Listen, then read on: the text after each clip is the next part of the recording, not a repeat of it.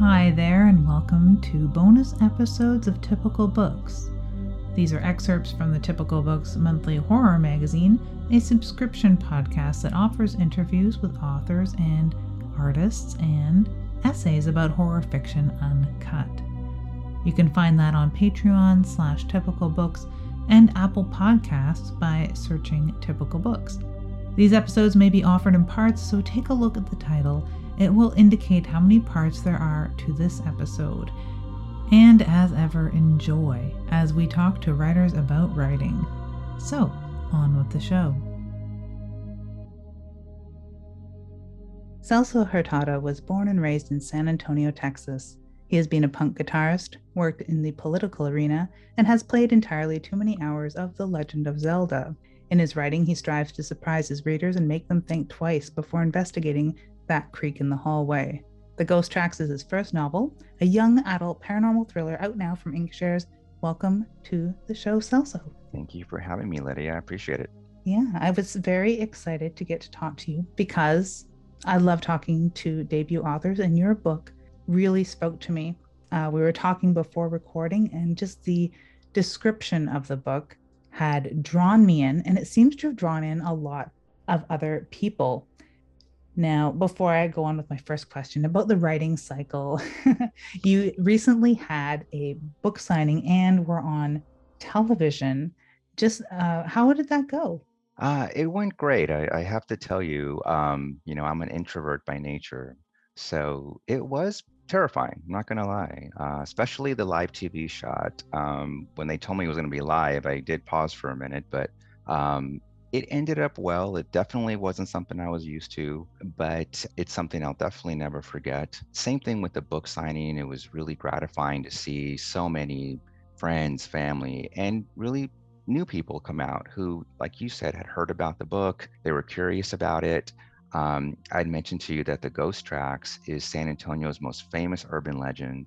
Every Halloween, people go down there to try it. For those not familiar, uh, the urban legend goes uh, on some railroad tracks on the south side of town. Back in the 1950s, a, bus full of kids got killed on the tracks. When the bus stalled and the train hit them, and if you go now and park there, the ghosts of these children will push your car over the tracks to safety. For generations, San Antonians have believed in this and have gone and done it. Um, the reception has been great. So the book signing was wonderful. So was the live TV shot. And I was fortunate enough also, uh, the local reporter reached out to me to do a, a, story in the paper. So that was also really, really great. It's been uh, it's well received so far. That's fantastic. And I think that that's sort of a debut novel dream come true.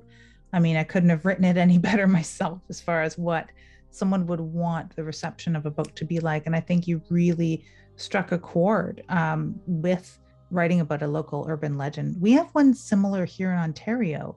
It isn't railroad tracks, but it is a ghost light down a road of someone who had been killed on a motorcycle.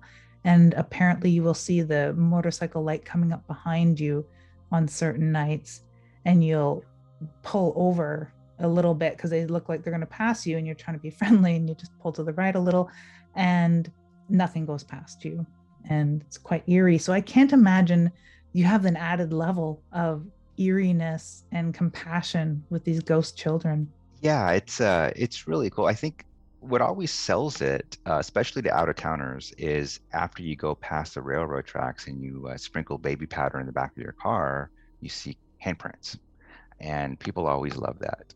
I can barely imagine. And that lends a whole other level. And I love how you've captured it in your book. Now, the Ghost Tracks came out just at the very beginning of November. So it's fresh, very fresh. About how long did it take? As in terms of writing and publishing, was it a very quick endeavor? Did this idea come to you fully formed, or has this been a years long process? Well, Lydia, uh, it has been years um, because the ghost tracks also doubled as me learning how to write because when I first started this, all I knew was I wanted to write. I had no concept of how to do it. So I started, I realized right away I didn't know what I was doing. And so I read a ton of books, read a ton of interviews, and went back at it. And um, it was originally a completely different story um, where the paranormal investigator was a side character.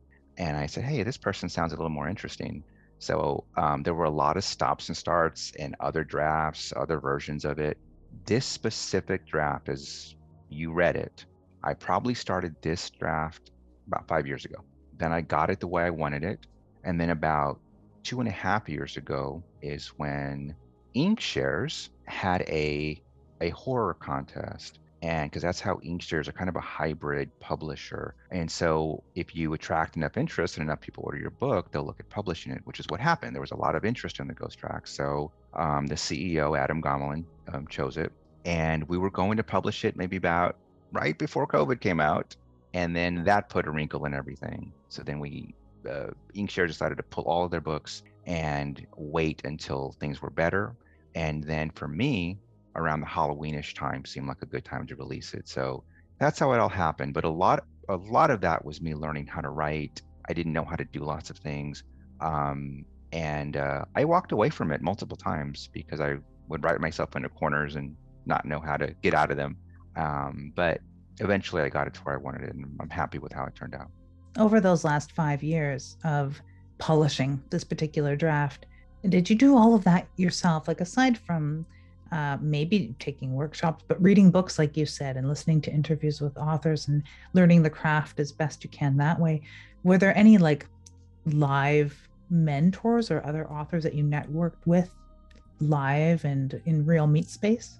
So no, I didn't have anything like that. Um, during the process with with Inkshares, there was a, an author I met, Patrick Delaney, uh, who's written some books. So, The House That Fell from the Sky, one of them, and we became great friends. Um, he read the ghost tracks and uh, provided some, really valuable feedback. So, uh, anyone listening, I encourage y'all to read his books. He's a great writer. Other than that, though, it was mainly just me. Uh, it was mainly just me. Uh, Adam from Inkshares had some input in the final product. Uh, he definitely had some great suggestions um, that I took to heart um, but uh, other than that, it was it was mainly me trying to muddle my way through as best I as best I could.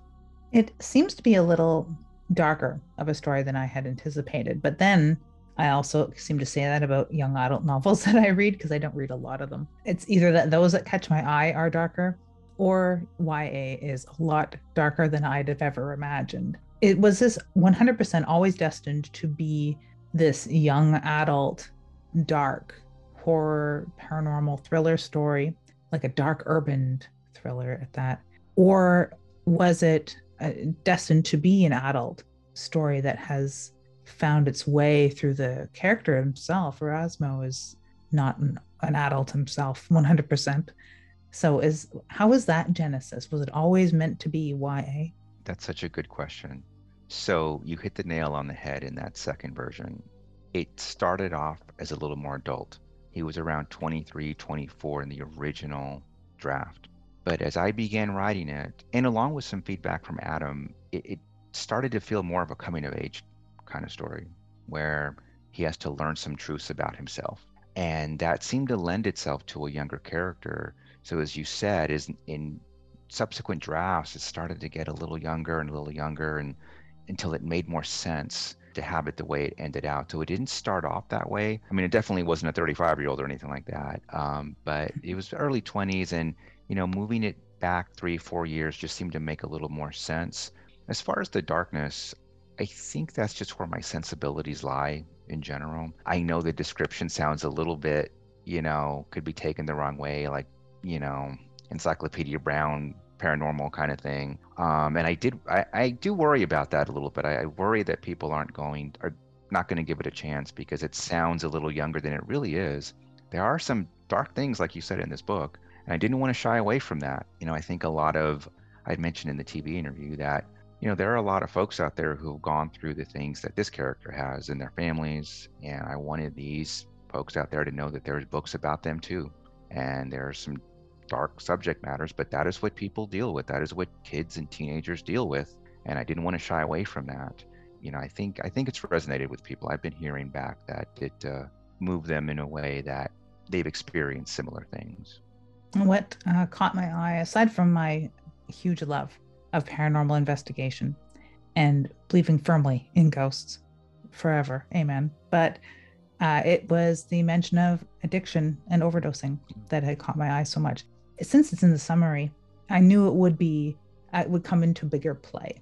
And I really like that it's not completely 100% overshadowing or, or oppressing your main character entirely, but it's there. And it comes to a crescendo where that is a very key, not only plot point, but it's like part of his character and interwoven into the fabric of him, even more so than the paranormal angle or his grandmother's life. The things that he deals with day to day, it's these things in his past that he'll never really let go. I loved it. And it struck a very good balance, I think. Uh, I'd love to hear the take of somebody who is his age reading this. I wish I were so much younger so I could experience it. I think that it's one of those books that can speak to nearly any age range. So you've really, really done well that way.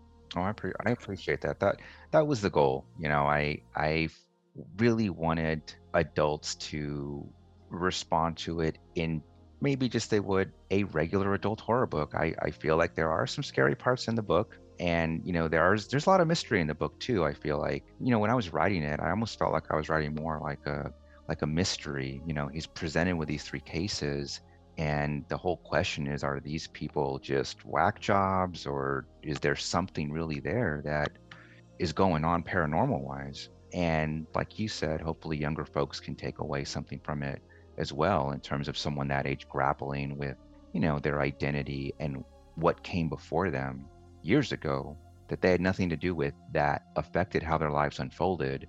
I think everyone can can relate to that to some degree. It's always particularly heartbreaking to me when someone who's young, especially anyone younger than Erasmo would be, uh, that have to worry about things like uh, bills and food and rent and stuff like that. And I think just that in its simplicity is uh, what really draws one to this character and makes you feel for them immediately, let alone his weird uh, love of drinking milk. He drinks a lot of milk, if you yeah. don't mind my saying. yeah. And then he has these very visceral reactions to his tension. And is that something that you yourself has have experienced, or was it something within his character entirely that came about as he grew in your mind and on paper? So it was a combination of things. Um, you know, I wanted to show that he was naive and not well versed in the ways of the world, you know, and sensitive, um, which, which he very much is partly because of the way he grew up. So, like you said, having those reactions would just be part of it. Part of it is also like help with the plot in some way. So there is a scene where he vomits early on after he sees something that the reader doesn't know what it is. So I wanted that to kind of draw the reader in like what did he see? Maybe we'll find out later on, but of course he'd have to have a visceral reaction in order for that to work. You know, just a side note is kind of part of the writing process. I am very, very much try to surprise the readers and have mysteries in there. But that part of the reason it took me so long to go back to one of your original questions was when I'm writing a scene, often I'll think, what's the most surprising thing that could happen here?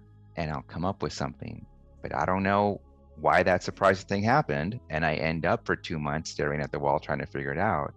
So in that scene where he sees that thing and vomits, I enjoyed that. I liked knowing that that might make people wonder what he saw but I could never figure out what he saw. So that took me like two months to figure out something that I was comfortable doing. Um, so that that's part of the reason I write slow. I try I do stuff like that quite a bit. Um, but I did kind of enjoy that about his character. He's savvy in other ways, I feel. For example, when these three cases come to him, he doesn't immediately just agree that they're paranormal in nature. Um, you know, he has his questions um, about, uh, you know, he knows enough to know that there may be more there than than what they're saying. And he has a guiding light in the diary or grimoire that he has that was uh, within his father's belongings, wasn't it? That's correct. So one of the questions I had early on was why is he obsessed with the paranormal? You know, what about it? And the answer is kind of what you said. He was so desperate to hold on to the slightest thing that he knows about his father. He knows like two or three things, and having the book was one of these. And by its nature, this draws attention to him that his father read this book, and it's part of the reason he's even obsessed with the paranormal in the first place. And it could be one of the nicest things about his father that he knows, because a lot of what he knows about his father isn't too nice, really. Absolutely. Now, I love the cover of this, and it speaks to that almost, I hesitate to say like The Exorcist, just because that is like the thing with crosses that mm-hmm. deals with the occult that everyone knows. But it, it reminded me of it to a certain extent. But I love that layout. Did you have some input in that, or is that 100% Inkshares? So, that idea of having the crosses form railroad tracks was 100% Adam, Adam Gomolin and he sent it over to um, Tim Barber at Dissect, Dissect Designs, who actually went with the idea and um, made it happen. So it was a combination of Adam and Tim. You know, it's so funny when Adam was telling me this is terrible for a writer, but I'm not that visual a person.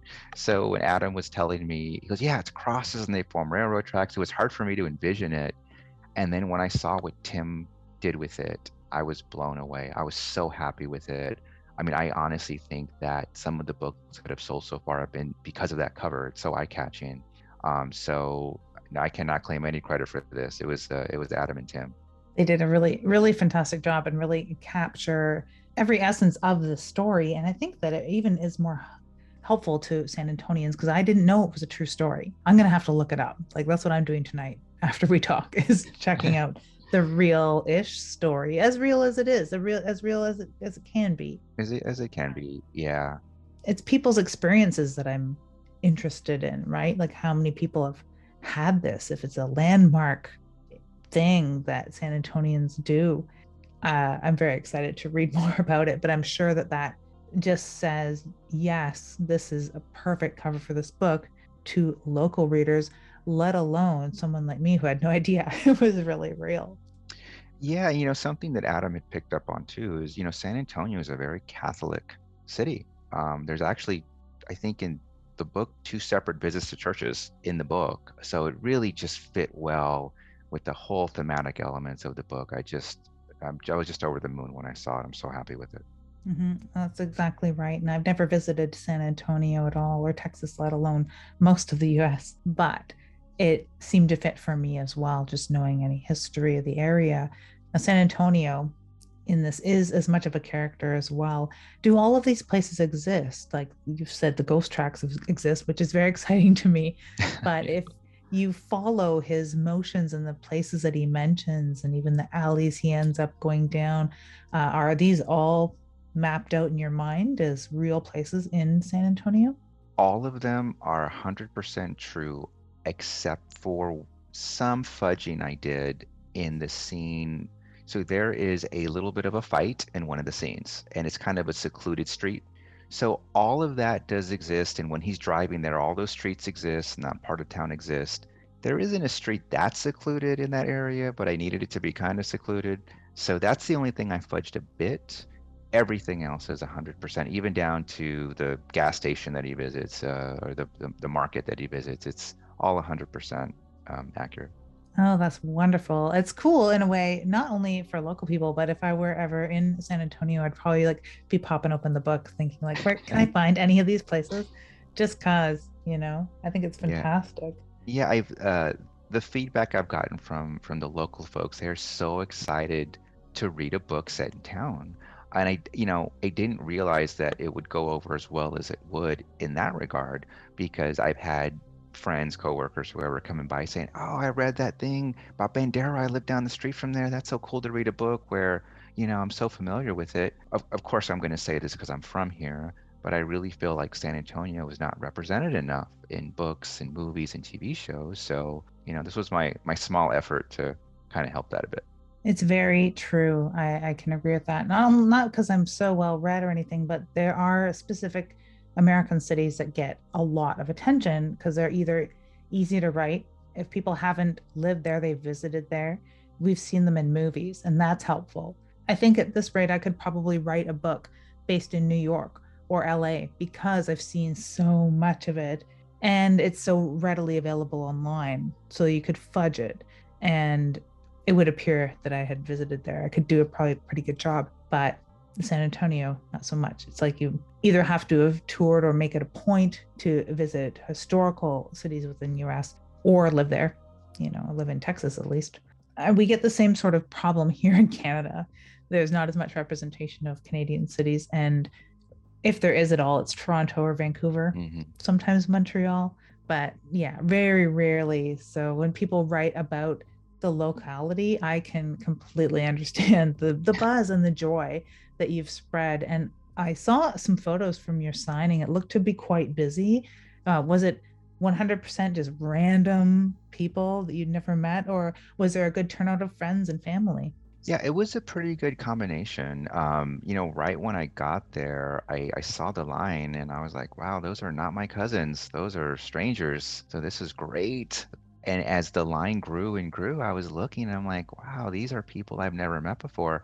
And to your point, you know, uh, one of the first folks in line, he was so excited. He said, I love historical San Antonio stuff. I'm a collector of all things San Antonio. When I saw that this was the book, I was so excited. I, like you said, it really speaks to local people, wh- whatever it may be. And so the turnout was really great. And it was a lot of people that I did not know and that were excited to come out. And it was it was great to see. I mean, I didn't do it purposefully. I actually, you know, in terms of a, of a marketing thing, although it really turned out great, I have to say but I wanted to write about the ghost tracks for multiple reasons. Um, one of them being because I, I, did have an ex- strange experience down there, but I, am so glad that it's so recognizable to the locals, and that has really, really helped, I think, fuel the success of the book uh, so far.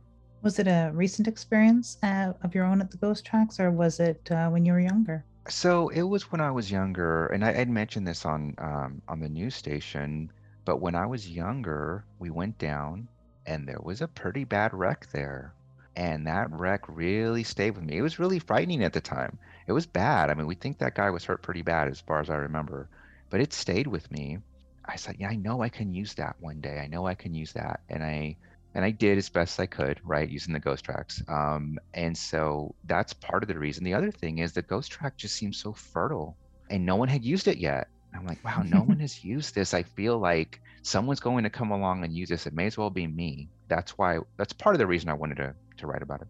There's um uh, a couple of writers I've seen comment lately, speaking to things that have been u- haven't been used and are very fertile as far as imagination, let alone storytelling, is Lake Superior. Apparently, it's so deep and so cold. If someone goes missing in it, their body's never recovered because it doesn't float; it will sink, guaranteed. Apparently, and so many writers, every so often I hear people talk about it, but lately there've been a lot of writers being like, why has no one ever written about Lake Superior and that it doesn't give up its dead? And yeah, hopefully somebody does. But I'm glad that you've been the first to cover the ghost tracks in this particular way, especially to bring it to horror and it not be just, uh, you know, typical literary fiction. Is there any plans to carry on this particular track? No pun intended. So, um, you know, originally, when I originally had the idea, it was not conceived as a series. And when I got with Inkshares, they were very interested in keeping the option alive for it to be a series. So I did tweak the story a bit to leave that option available to us. So, you know, it kind of depends. It depends on if the book has continued success. And, uh, you know, since I didn't really have it in mind if I if there's an idea that I am happy with, if I, that I feel comfortable with. I kind of threw everything in the kitchen sink at this story. There, you know, three completely different paranormal stories, including Erasmo's own kind of history that he has to grapple with. So I kind of threw everything out there. I've been kicking around ideas for another Ghost Tracks book. Um, so depending on how things go. Uh... And thus ends the bonus episode for today. And I'll thank you very much for listening. Of course, check back soon for more bonus episodes. These aren't found on the YouTube show. So, as a special thank you to listeners of the podcast, here we are. You can find the essays at typicalbooks.com. And if you're interested in the full length episodes, check out the Patreon or Apple Podcasts. If there's anything that you think that I ought to be talking about on Typical Books, let me know and make sure you have an ookie spooky day.